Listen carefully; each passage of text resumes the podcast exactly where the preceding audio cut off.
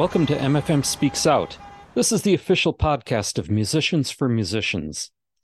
We are a nonprofit musicians' rights advocacy organization that seeks to bring together musicians from all disciplines, styles, traditions, and locations in the cause of their mutual self betterment.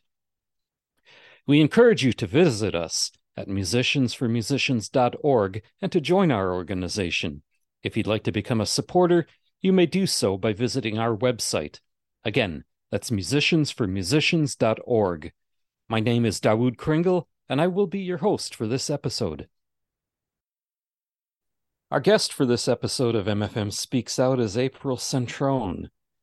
April Centrone is a multi instrumentalist specializing in the riq, darbuka, frame drum, trap drum, and oud, a Carnegie Hall World Explorer musician, teacher, composer, film producer and director, music therapist, founder of 10PRL Arts Film Event Space on the Jersey Shore, and a co founder of the New York Arabic Orchestra. Before we begin, let's listen to some music.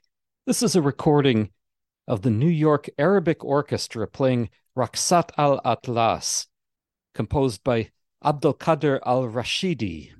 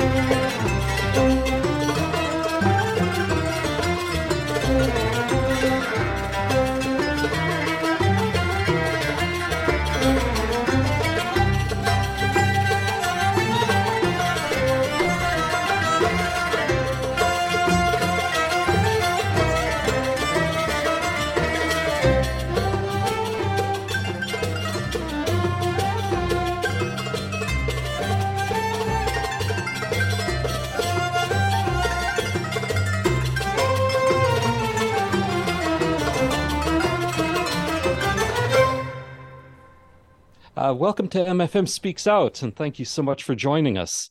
Thank you for having me. You wear so many hats that it's uh, difficult to know where to begin. And uh, so, why don't we uh, start with your music? You you play several instruments, but uh, most of them are Middle Eastern and percussion instruments. Uh, why percussion, and why Arabic Middle Eastern music? Sure. Well, part A, why percussion? I have been drawn to drums and percussion since I was quite young.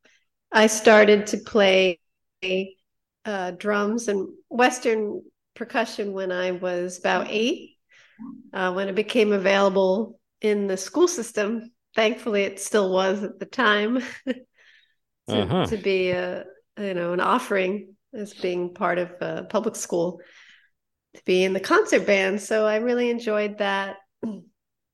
Um, I drumming was a, a wonderful outlet for all of my energy and all of the uh, I guess you could say what school would call ADHD, but really rather normal amount of energy, creative energy, and physical energy that I had, and many many children around me had uh, within the constructs of the very limiting uh, scenario of sitting in one place and not and not moving or not talking or not yeah who the hell much, wants right? to do that huh? No i know. So i i avoided the pitfalls of of what they were doing to many kids of of medicating and and i found percussion and you know and luckily again the, the school offered music.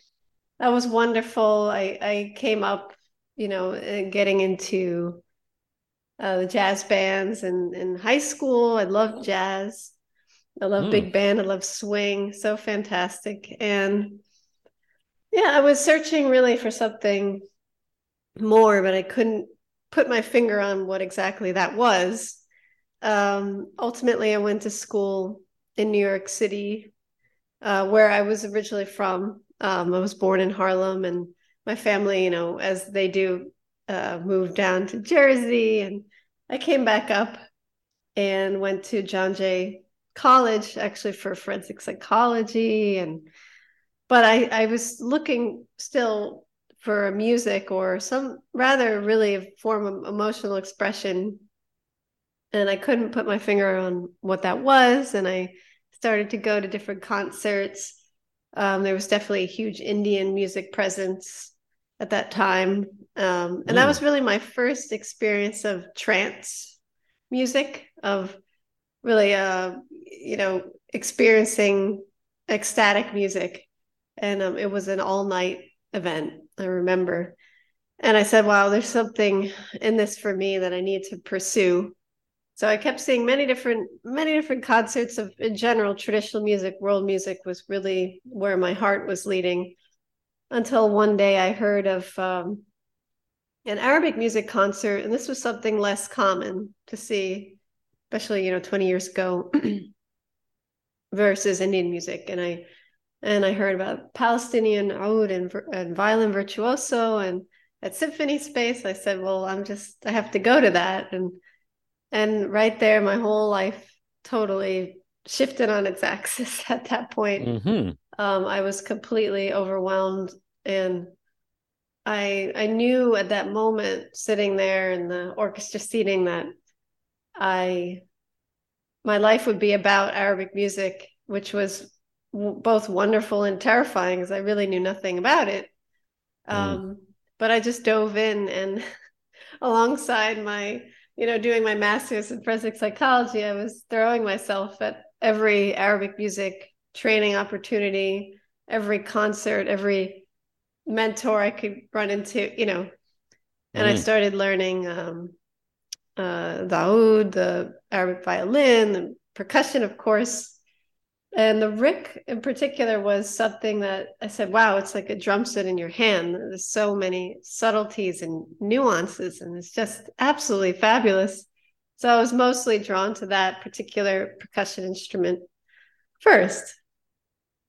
Yeah, it's almost like, uh, well, some of my own personal experiences with listening to different types of uh, music, being exposed to them for, for the first time. It's almost like hearing a language that you Mm. that you didn't know that you understood, or that you understood it more on a instinctive and spiritual level. Mm. You and Bassam Saba had started the New York Arabic Orchestra in 2007 and That's it was right. it was yeah it was a very successful project you performed at uh, festivals all over the world uh, how did you and uh, Bassam start the New York Arabic Orchestra how did that come about Sure. So I I met Bassam at uh, the Arabic Music Retreat in 2005. That was my first, you know, right after I experienced Simon Shaheen in that infamous concert uh, in February of 05. I looked up Simon Simon- immediately. I'm sorry Simon Shaheen.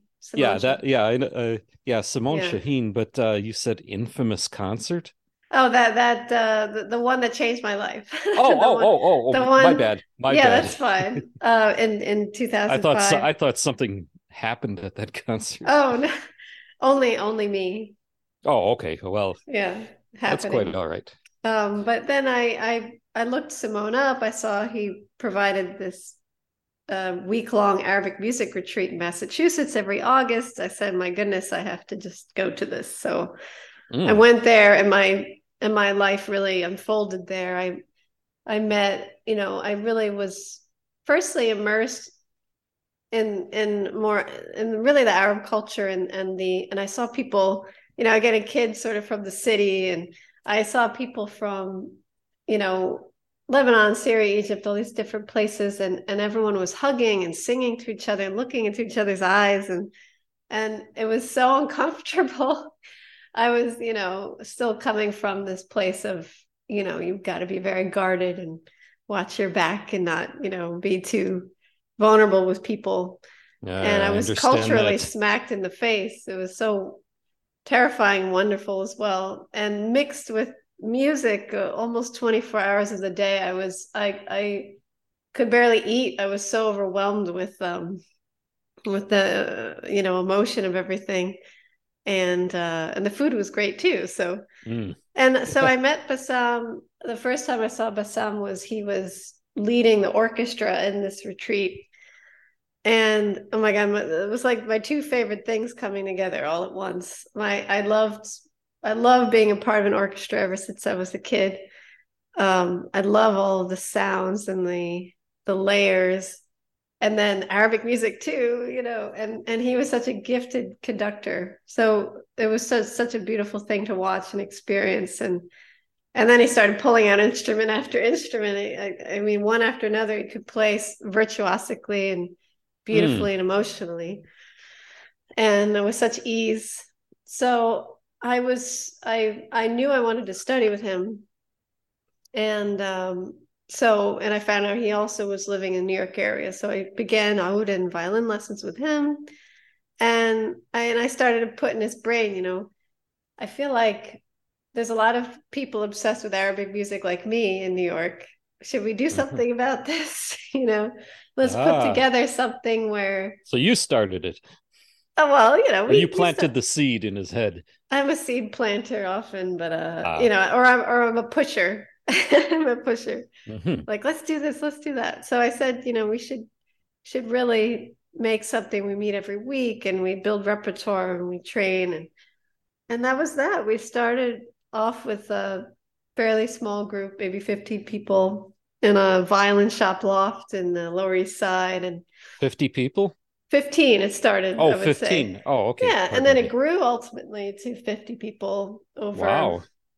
you know, over uh, several years and Mm. you know, including also a chorale and everything. And then yeah, then the then you know opportunities came up, including like Lincoln Center out of doors, Mm. um, which was a wonderful experience to see. You know, without any agenda, just the pure culture we were sharing, like Nai, solo, takasim, and and songs, and you know, and and just to see the that football field of a of a of a place just filled to the you know people standing, no seating back, uh, all the way to the avenue. Mm. Um, people just listening, you know, coming up to support that that uh, cultural art. So I felt like you know we really had accomplished something great, and especially coming out of also the like when we started, there was still this this smoke of 9-11 figuratively, yes. literally, you know, and um and there was still a lot of misconception and fear around the cultures in general, the Middle East. So it was I felt like things really turned around over time and, and our concerts really helped and um and along the way, you know, we met people like me, you know, I was affected by a concert. Other people were affected by concerts who their lives were going in one direction, and suddenly, no, I need to go in the direction of Arabic music, and they joined us and became, you know, all you know, became oud players and teachers, and and that changed the course of their lives. Um, whether American, uh, whether from Latin America, Japanese, or also from the Arab world, but Arab, Arabs disconnected to their culture and heritage and being brought back in, which also gave me mm. a great amount of um, good feeling about what we were doing um, because it, from displacement of war and and just difficulty in leaving the country sometimes there's of course this this uh, impulse to say i don't want anything to do with my culture and heritage and then suddenly seeing something in another land that says no we love your culture. And and just striking that flame and and uh, inviting someone of their own culture back in in a way. And so that gave me a lot of uh yeah a lot of pleasure to see. It's kind of like uh the uh classic hero's journey where you're uh you're mm, going on this yeah. great odyssey and then uh when you finally return home you realize that the thing you were searching for was already in your heart the whole time. 100%. Yes. Bassam Saba had uh, passed away in 2020. And uh, on behalf of MFM, I offer our condolences. What's the future of the orchestra and how does the orchestra plan to carry on? Sure. So, you know, obviously there was an, a terribly tragic thing to happen, and we um, still don't quite understand it or or accept it.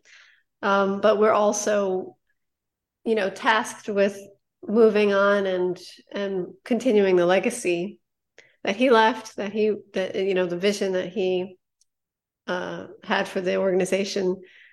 You know, so we so we continued and we uh, invited in as artistic director a wonderful in, individual named Layth Sidiq, who uh, hmm. Bassam himself, I believe, would have handpicked as well, because he would. Uh, Layth is is a very rare soul. He's not only an absolutely fantastic musician, um, he's just he's so professionally so well spoken and and so kind and so also a very gentle person.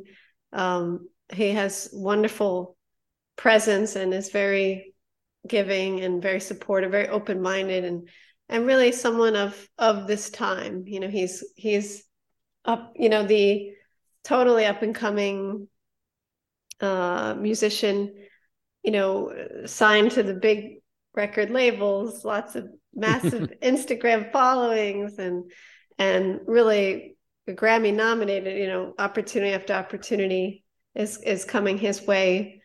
Um, and it's just a it's a perfect marriage because there's um, i would say now this this uh, this youthful fire this energy is is coursing through the the orchestra.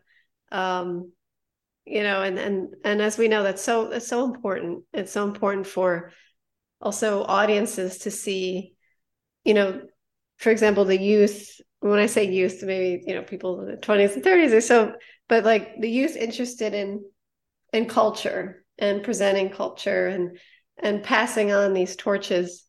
Um, and and and that being said, we have a great mix of our, you know, our our veteran members from you know almost uh, 15, 20 years when we started. Uh, we have all ages, um, all backgrounds, hmm. and and uh, a new membership, whether they're newer players, violinists, cellists, so forth from Juilliard or Berklee, Manhattan School or so. Um, so and and we have uh, great opportunities coming up. Um, one of which is the Global Fest 20th anniversary at Lincoln Center, and we are playing the the newly renovated David Geffen Hall on mm, January great. 15, Sunday, January 15 of uh, next year, which is in a couple of months. Ah, um, I'll try to make it.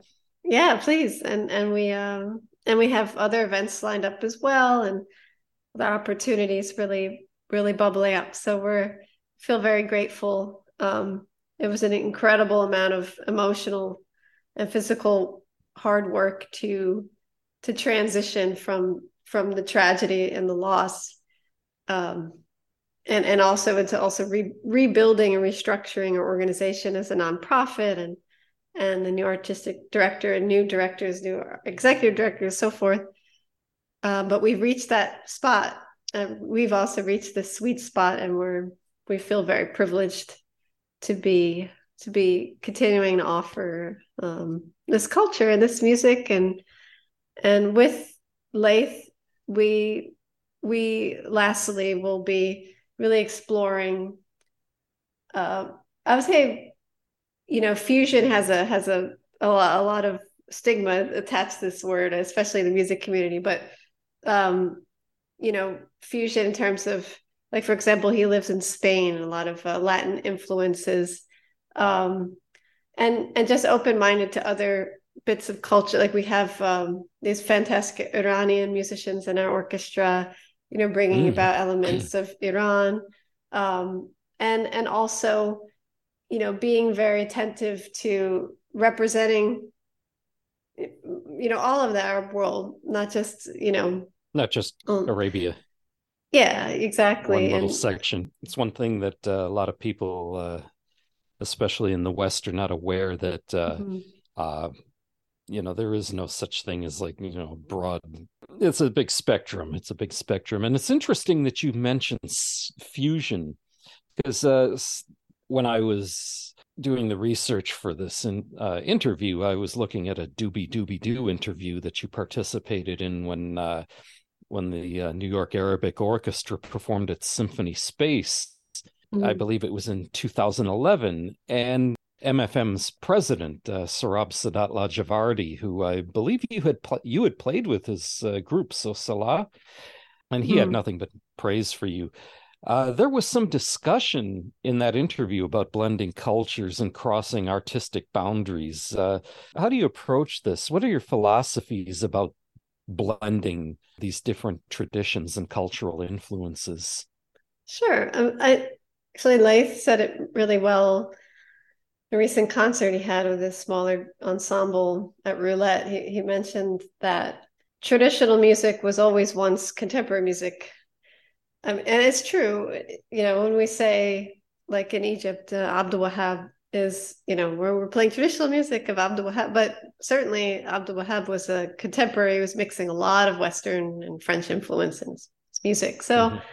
for me personally, um, I, I I feel like when I was younger, I used to be very militant about you know has to be really traditional, and then oddly enough, uh, when I moved to Lebanon and I had the privilege of working with uh, Ziad Rahbani, um, you know, we, we ended up, of course, playing a lot of newer music and his music, which he's doing a lot of funk and, you know, mm. he's doing a lot of jazz and funk in his music and, and um, certainly mixing so many different uh, traditions together, French and, and, and that, and in Lebanon was where I, I started to understand, appreciate uh, the beauty of, of contemporary and, and fusion. Um, especially when it's it's accomplished with with care and with understanding. You know like they say you have to know the rules before you break them right? Right, right. and and we're talking about people who you know certainly ziad and and and other musicians I, I can think of who do fusion well really really know the tradition very very well and then when they when they bend the rules or completely break them, you still there's still this sense of of uh, foundation somehow and um, integrity, I'd say. So I feel that integrity is important in in any contemporary or fusion music and the integrity comes out of knowing whatever tradition like in, in a in a real way you know a trained way um you know but uh, before before yeah breaking those rules essentially yeah in my own studies of indian raga the various ragas have uh, very specific moods emotional content and mm-hmm. effects mm-hmm. and the same can be said about the the rhythmic patterns and the vast traditions of african music. Do makams and uh, middle eastern uh, rhythms possess these same qualities? Like like for instance uh, makam rast for example. Is that mm-hmm. supposed to be used to invoke a specific mood? Oh certainly yes. Hmm. um, it's it's absolutely the same. We you know there are different i could say a different makam for a different part of the the day in terms of the recitation of the quran um, mm-hmm. you know different makam would be maqamat will be, uh, you know, essentially recited at different points, morning, afternoon, evening. Um, certain maqamat are, you know, said to be for for uh, you know happycation or or for funeral or for mm. um and at the same time you know the all of the maqamat can be used in in the, in different ways depending on how they're presented the, the energy that's given to them so um, even if there are the maqamat that like Bayati or Saba that are a little more considered, you know, uh, sad or or longing, mm. you know, inhabiting longing. If they're played with a joyful rhythm, um, it, it can take on. Effect. Yeah, and and sort of the beauty of which relates back to my discovery of really myself in Arabic music was, you know, the maqam is really it inhabits a wealth of emotion, sort of extra layers. It's sort of for me seeing more colors in life.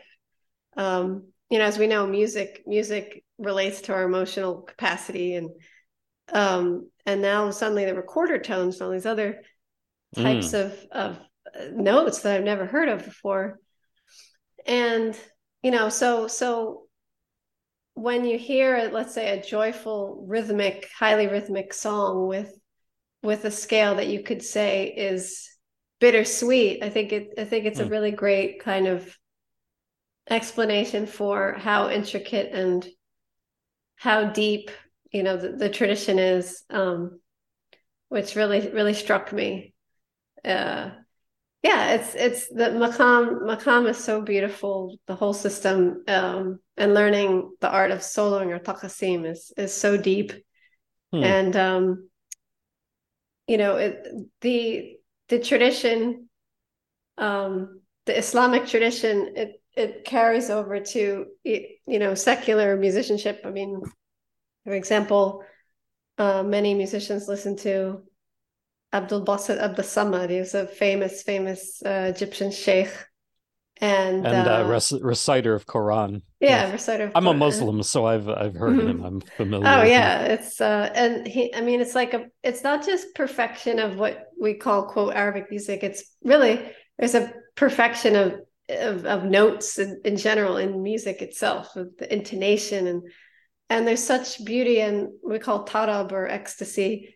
It mm. just just the perfect note.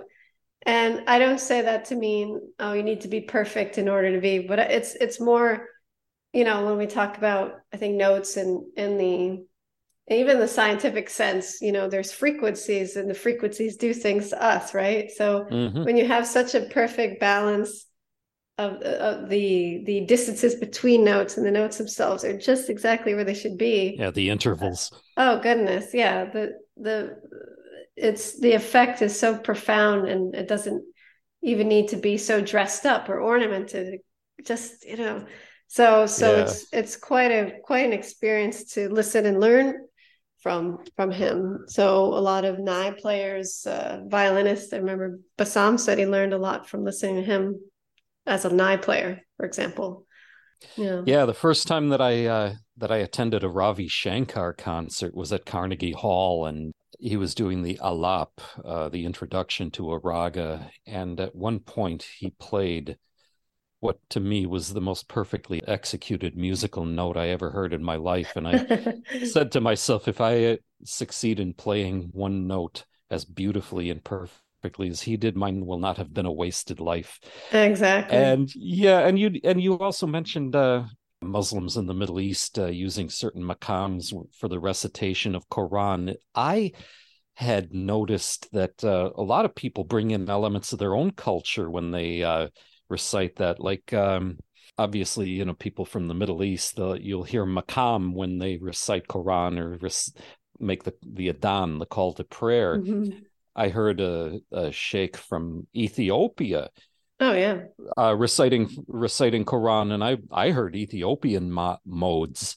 Um, mm-hmm. You go up to Harlem to the mosques there, and you hear uh, you hear uh, blues and uh, and and R and B mm. and jazz melodies, and whenever I recite uh, the the Adhan, when I call make mm. the call to prayer, uh, I end up using melodies that I've taken from Italian operas. so wow. you know, everybody is going to you know going to bring in something sure. different, you know, but it all it all seems to have this focal point where it all comes together, and from there, I think that's where it uh, finds the uh, its spiritual qualities ultimately. Let's let's let's talk about about some of your music. In 2018, you released your uh, solo album, New Moon, and the title track uses a guitar ostinato, which uh, I believe that you uh, set on a loop. You used poetry, and uh, and it evolves into a very very lovely exploration of uh, guitar and percussion and there was another piece called the leaving that has a that's a very melancholy piece that uh, yeah. focuses more on your on your oud playing um uh, you you played all the instruments on that album. Um, casual listen might categorize the music of your album and more into the uh, new music or uh, ECM family of musicians. Mm. how did you work your Arabic musical knowledge into that album? Sure. I mean, it, first, firstly, it was not a commercial album in any any way. It was very, a very very personal, almost a need to be made um, mm-hmm. for my own healing. Um, because Isn't it I, always I, that way. but I know, I know. Uh, it, I guess it. I guess it is. It was. It was sort of dire to the point, you know, because I I lost um my grandmother was huge, oh. huge person in my life. I mean, we were um, you know, we're kind of soulmates in a way, you know, friends and each other's muse. And he was a feminist playwright and and just such a powerful presence, and uh, always pushed me to be strong and and uh, loved, you know, when I got involved with Arabic music, loved everything, was really involved in my life very deeply and inspired me a lot. She did a lot of work with civil rights and Martin Luther King, and she was just really? such an incredible person. Wrote plays at the Public Theater with Joseph Papp and producing them, and she was, and also just coming from you know a background of a lot of abuse at home and things, and and so I say that because when when I felt utterly like my life depended on making an album um, I sat down and, you know, the melodies started as, you know, she was leaving the earth, right? Mm. And after, and yeah, started putting things together and, and then, uh, and then I started to force myself to think about lyrics, which is not, I'm more of an instrumentalist and improviser. So it wasn't necessarily coming to me and then ultimately, in a matter of three, five minutes, 10 minutes, I was writing all this poetry and I started not questioning it and let it happen. And, you know, I thought maybe she's speaking through me. I mean, she was the writer mm. and I was very inspired by her. So I had these long poems that I wrote, many of them in, you know, several in a day. And just, uh, put you know the, yeah like a maybe a looping um kind of melancholic guitar or oud or or whatever to a lot of them to to evoke kind of the feeling of them and the arc you know, this is very 90s, which, you know, people don't really have, I don't even know if they have CDs. They have singles now, I guess, but it had an arc of a lot of tension initially, really talking about some of the more difficult things um, that my grandmother and I know a lot of women experienced, you know, different traumas and abuses, and exploring some of that, exploring some of the issues I feel plague the world, and then going into you know my experience of sort of the Syrian war. I was living in Lebanon with that background, and a lot of that um, like interesting dichotomy of obviously the hardship and also beauty that I didn't expect, and I would have never met some of those people that if they hadn't left, hadn't had to leave Syria, and um, and their experiences and their stories um, coming through and finally the album kind of resolving with a little sense of hope i would say mm. and uh and celebration of life mixing all of it the celebration of of death of the mystery of the beauty the strange beauty and in it all so that was what that was about mm. and i recorded in lebanon i felt like i needed to be there to do it i don't know why mm. i did it in a couple of weeks and my friend uh, zahar Hamidi helped me with some of the guitar while I was reciting the poetry, and hmm. and that was it. Um, yeah, it was very very powerful. Yeah, yeah. Why don't we take a break and uh, listen to uh, to one of the tracks? Oh, okay. There was one track on there called "Fire and Blood" that I personally really liked. Uh, why don't we listen to that one? Sure. Anything you want to anything you want to talk about the uh, mention about fire and blood before we play it? Well, um, yeah. Again, I'm playing a lot of the instruments, drums, drum set, different things, um, and I think that was pointing a little bit to, yeah, just some of the feelings that came through from the war and from my experience there during that time. It's an mm. instrumental piece. All right, and here it is Fire and Blood by April Centrone from the album New Moon.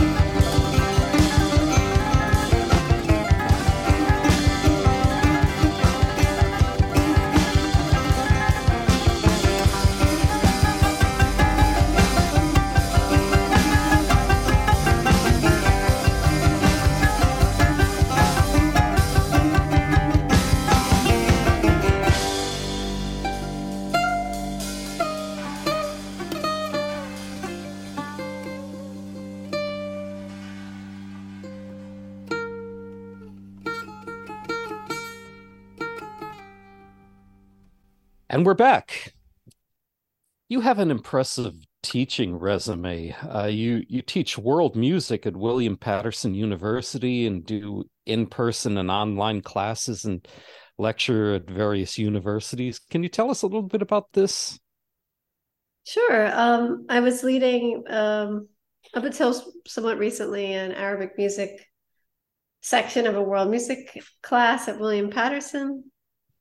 Um, uh, over the pandemic it had ended uh, because it became a little impractical for for me to to travel there and so forth. But wonderful class. Um, i've taught many sort of arabic music slash percussion lectures um, in sort of residency format or one day or two day or one week workshop format um, uh, throughout the country and different places around the world. Um, for example, like University of uh, uh, I think Taipei University of the Arts, um, another oh. university in in Taiwan also called Tainan Arts University, and um, yeah, and I I also and this is really where a big part of my passion lies. I I would lead groups that you could say are, are music therapeutic and I was invited um, 2018 or nine, I guess 2018 to Malaysia um, with the U.S. Embassy to perform a world music tour. So I had the opportunity and privilege to work with Rohingya youth and um, mm. and young young women in safe houses, and I really, you know, a lot of it sharing the beauty of of maqam and kind of um, singing and forming percussion together and and finding that beautiful healing in the music um, that exists and that existed for me. Um, I've done a lot of work also in the inner, inner city. Um, one project was with Yo-Yo Ma's Silk Road Connect. It was a sixth grade mm. project. Um, and yeah, we went to, you know, w- which really resonates with me. Um, we went to schools that, you know, there were like posters that said, don't bring your gun and airport security and all this stuff. And, you know, and wow. I felt this sort of stress of the teachers and, and the kids there, you know, everyone is like kind of, and I, re- I remember myself, you know, back in school feeling like every all the authority figures were looking at me like this bad, you know, this bad kid, you know, and and not so much. I know the feeling. yeah, you know, no explanation necessary, right? And and I just, you know, for me, I I I want to be the teacher that I wish you know I had when I was coming up and and who's just sharing something and i'm at your level and i'm just sharing something i love with you and what what has been really beautiful over the years whether with silk road that the yo-yo ma's project or it was um, i worked with uh, musicians for harmony for many years putting together um, not just arabic music but african latin and you know many different teaching mm. artists and so and seeing the kids just open up to to the teacher's surprise, you know, many of them are these the same kids, and I always say yes, they are. You know, hmm. they just want they just want to be actually cared for for once. Just show me, share something with me. Don't don't look at me with fear. Don't treat me with yeah with fear, or disdain, or or like you're trying to just get by the day with me. You know, I I feel hmm. that. You know, so it's like we got to she has beautiful music. Sometimes, you know, let's say after like a Nai Takasim or Oud Takasim, I would say to the kids, you know, what did you feel or what did you picture? And, you know, kids would raise their hand, whether 12, 16, 18 years old. You know, I picture a scene of homelessness or, or I feel peaceful or I feel, or I feel sad or I feel at rest or relaxed or, hmm. or I see an image of, you know, my neighborhood, you know. And again, always their teachers were always so surprised to see these kids who are supposedly such bad apples, right? You know, expressing yeah. themselves so deeply and so so moved by what they experienced in music. Um, so I did many years of that kind of work, and it's it's beautiful work. Um, I also, while I was in Lebanon for three years, uh, between 2013 and 2016. I had sort of that double life. I was working with Ziad Rahbani and these big, big concerts. Um, he's a son of Fairuz, who's you know major mm-hmm. star there. And uh, and but during the day, often I would work with NGOs in the in the refugee camps, um, Palestinian refugee camps, some of the newer Syrian refugee camps, and um, yeah, and had the privilege to to do a similar thing. You know, singing and and playing music and learning old um, washahat with them, which is the old like Arab Andalusian uh, music from you know over a thousand years ago, mm. and just the joy of the kids. And in these scenarios, you know, because uh, I've had had experience with so many different kids, where they're very privileged or or very, you know, this is the only class I have all, all week, right? And for them, it was like it was like food and water. They just didn't want it to end. And and unfortunately we always had to end and come back next week and the kids would run off into back into the their homes and and the camp and you know it's not a very safe situation for them and hmm. and uh so it was very very it, it was the best work I've ever done and hope to do more of it and yeah you know yeah, and obviously when they went back there, they took something useful with them. It seems that your teaching obviously uh, ties in with your work as a music therapist. What are your methods and philosophies approaching specifically music therapy? And do you mm-hmm. employ Arabic music in your work, or uh, do you take whatever you, yeah. you think would work? You know, I, I do. I do most often employ Arabic music. Um, and you know, I feel I feel that I, I have a I have a duty to say that you know we call it Arabic music. I mean, Arabic music, you know, is a is first of all, it's it's it's played in in so many different countries as as part of the the cultural heritage. Also, I mean, so much of also South Asia and you know, and Malaysia, Indonesia, and obviously the Arab world, major parts of Africa, and and and certainly the you know the when we talk about Turkey and Iran and I mean I mean this is you know we share this this music and overall this this this sort of this culture and idea and I mean and and of course uh, Europe America I mean this this music it belongs to to so many so when I say Arabic music I want I want to make clear that I feel it's very much an ancient music for that that that speaks to us all and and and originates from all of our cultures somehow. So, mm. um, so yeah, I, I do, I do um, love to to employ you know Arabic music in in in music therapy because it, it truly is uh, as as many world old traditional music is. It taps into spirituality and, and you know before our most recent history, music and spirituality weren't necessarily seen as two different things. You know, by all the greatest thinkers and uh, and minds of our, you know, of the many years have passed. I think there's a, a wonderful book called Music of the Spheres uh, by a New York writer. He he really goes into into this from Pythagoras and Galileo and on. Oh yes, just, yes, I think I have that in my collection. Oh, it's a fantastic book, and he really yes. he really fleshes out just how much you know the arts music you know spirituality these things were one until until sort of this technological age and everything was kind of monetized and it became a whole other thing. But yeah. but it, it, you know and it's so, trying to move it's trying to work its way back into it that. is. It, it really is. It, it's inevitable is inevitable. because it belongs there and and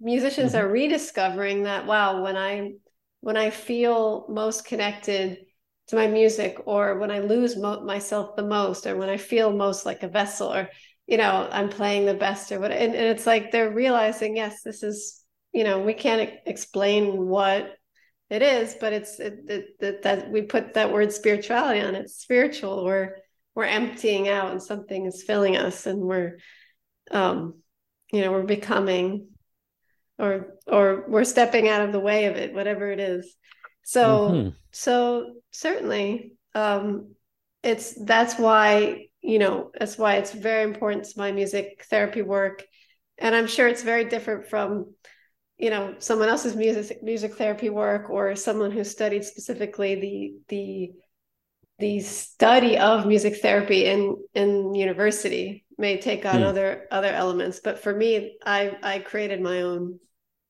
um, study from my you know master's in psychology, etc., and my and my uh, many years with this music and put it together. Yeah, some sometimes you have to create your own thing. Mm-hmm. I uh, had developed something that I call music meditation sessions, mm-hmm. uh, which is in a nutshell a guided meditation that replaces suggested imagery with improvised psychoactive music.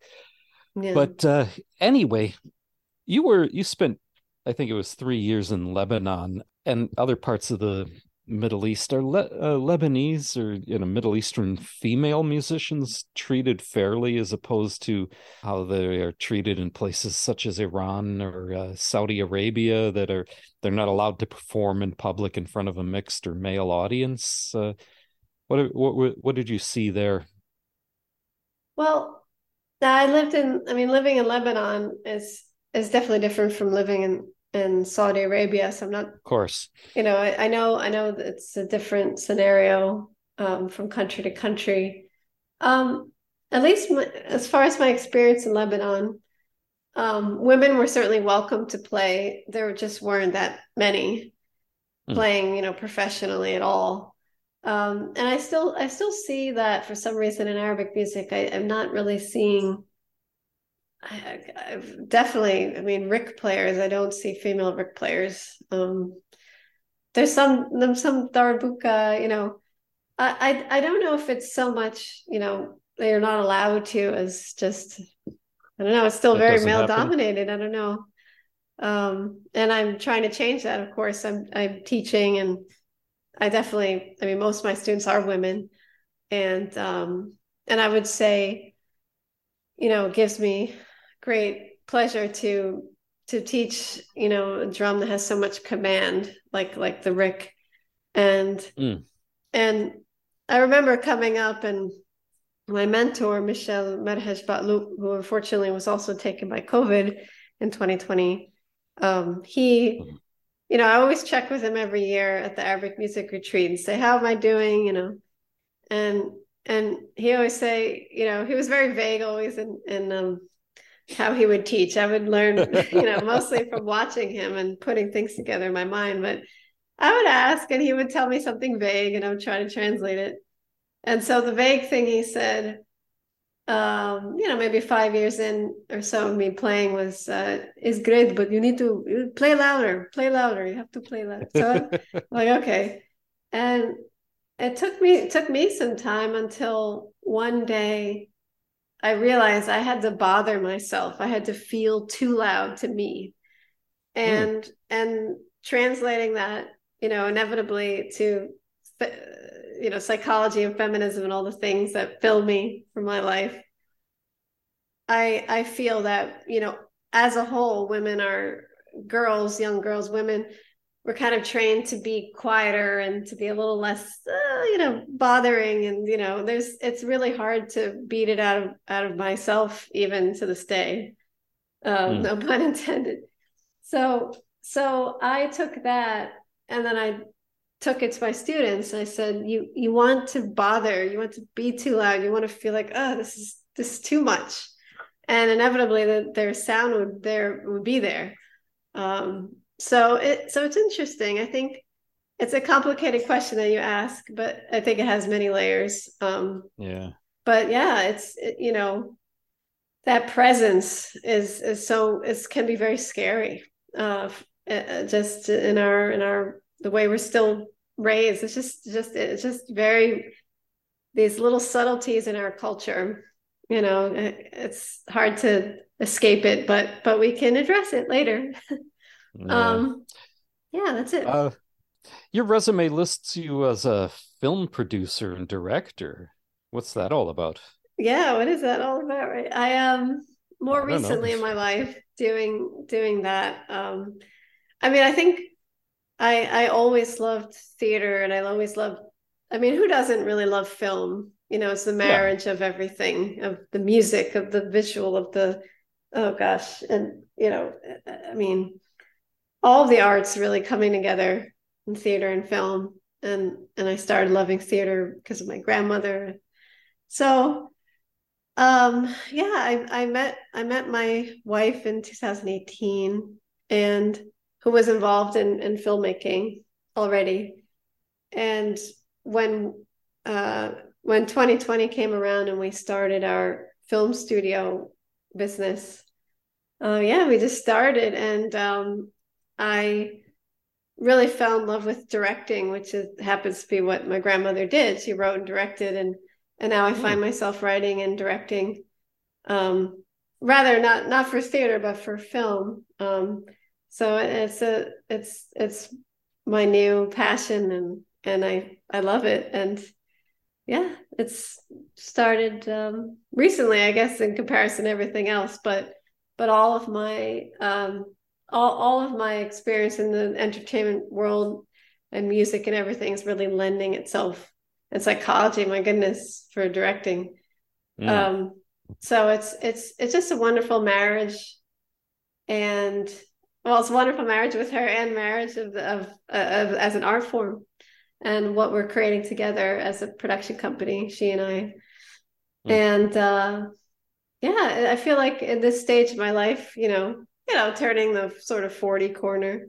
It's like a Mhm. great a great new uh, direction for me and something i'm very excited about. The insanity that's currently happening in Iran is, uh, yeah. in eff- in addition to affecting the Iranian people as a whole, and personally, I don't classify political parties or as people but that's just me. The, yeah. It's a, affecting the music community in Iran, obviously. How has this affected the various projects that you're involved with? Well, you know, uh, musicians are extremely. We're all very upset and, and very connected to what's going on, and um, it's it's making it it's making it difficult for sure uh, emotionally um, and and as you know, I mean, there's interesting in talking about females in percussion because in Iran, there's so many females dominating percussion. Like if you if you really? you know look at Instagram for a moment, you'll see, my goodness, so many hmm. incredibly mm. proficient women in Iranian, specifically in Iranian drumming. Um, I just yeah, I, I pray for them. I you know, it's we're all we're all deeply affected certainly yeah here in new york. Yes. getting back to the new york arabic orchestra for a moment how how does the economic slash business perspective uh, uh, aspect of the orchestra operate? Is it different from the way a western classical music orchestra would operate? Well i i would say in the beginning it was quite different because it required a lot of a lot of training um mm. you know ma always said to bassam he said you know uh, the, the oud is like the king of the instruments and he had a massive respect for the, for the music and you know the idea was even a yo-yo ma would need to sit down and kind of like learn some of the you know right the the maqamat mm-hmm. the, the phrasing the ornamentation so so in the beginning, yes, we met every every week, which is not necessarily what a you know New York Philharmonic does, right? But more recently, and this is this is, I mean, a wonderful development and and speaks to you know the contribution that we've made and other you know our musicians and teachers have made around the country you know we don't need that kind of weekly preparation anymore we can sort of operate like a like, like a, a classical orchestra would where here we have a program on such and such date. We're going to have you know a couple weeks prior or a week prior of rehearsal. Um, which is which is really quite quite a development to be able to say here's sheet music and you are going to understand how to translate the, you know you're going to know how to ornament this in the appropriate way. You're going to know how to treat the quarter tones and so forth. So mm-hmm. So yeah, I would say more so now, yes. uh, one final question. Your uh, teaching and charitable endeavors appear in a lot of ways in harmony with what Musicians for Musicians is trying to accomplish. Do you envision anything like an alliance or collaboration between our organizations? Sure. I mean, I we're always, you know, we, our our bedrock is education um, we always look to be able to educate more more children more adults and um, and and more more opportunities to yeah to uh, express ourselves to perform. Um, we're we're very intent always on creating beautiful alliances with like-minded organizations. Well I look forward to that happening. Anyway, I think that ought to do it. Thank you so much for joining us, for taking the time to speak with us. Uh, this was fascinating interview. Uh, oh, thank you. Thank you. Thank you so much. Our guest for this episode of MFM Speaks Out was April Centrone, multi instrumentalist, teacher, composer, film producer and director, and music therapist. The topics we discussed included her interest in Arabic music, her work with Bassam Saba in founding the New York Arabic Orchestra, her theories about blending cultures and crossing artistic boundaries, the artistic, philosophical, and spiritual essence of Maqam and Middle Eastern music, the accomplishments of the New York Arabic Orchestra, her solo album New Moon, her teaching resume, her work as a music therapist, her work as a film producer and director, her charitable works, and how her work applies to the music community at large. Our guest for this episode of MFM Speaks Out was April Centrone, multi instrumentalist, teacher, composer, film producer and director, and music therapist. The topics we discussed included her interest in Arabic music, her work with Bassam. If you'd like to hear more interviews like this one, hit the subscribe button. Our thanks for your support.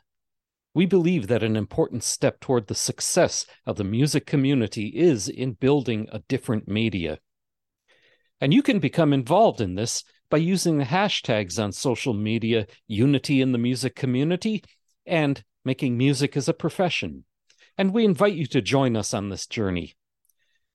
Go to musiciansformusicians.org.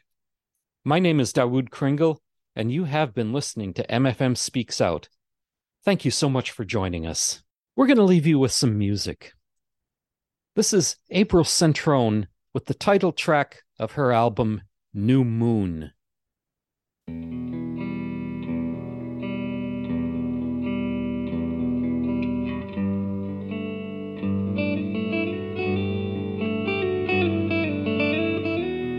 Over soon, until another begins.